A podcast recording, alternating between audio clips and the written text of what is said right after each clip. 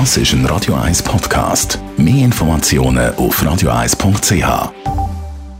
Gesundheit und Wissenschaft auf Radio 1. Ein Kopfball ist schlecht fürs Hirn, besonders bei Frauen. US-Forscher haben jetzt herausgefunden, dass Frauen, wenn sie einen Kopfball machen, fünfmal stärkere Hirnschäden davontragen als Männer. Das haben wir herausgefunden durch MRT-Bilder. Man hat dann gesehen, dass bei Fußballspielerinnen acht Hirnregionen betroffen sind, bei Fußballspielern nur drei.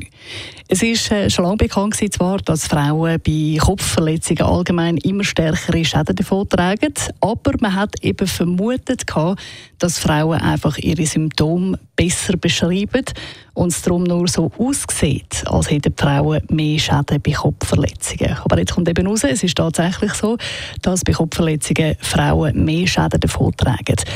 Jetzt in Bezug auf Fußball, auf Kopfball ist es so, dass die Schäden nur gering sind. Trotzdem könnten es eben Vorboten von künftigen Verletzungen und Hirnschäden sein.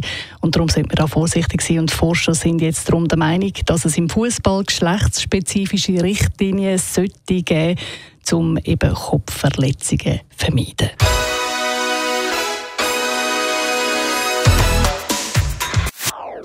Das ist ein Radio 1 Podcast. Mehr Informationen auf radio1.ch.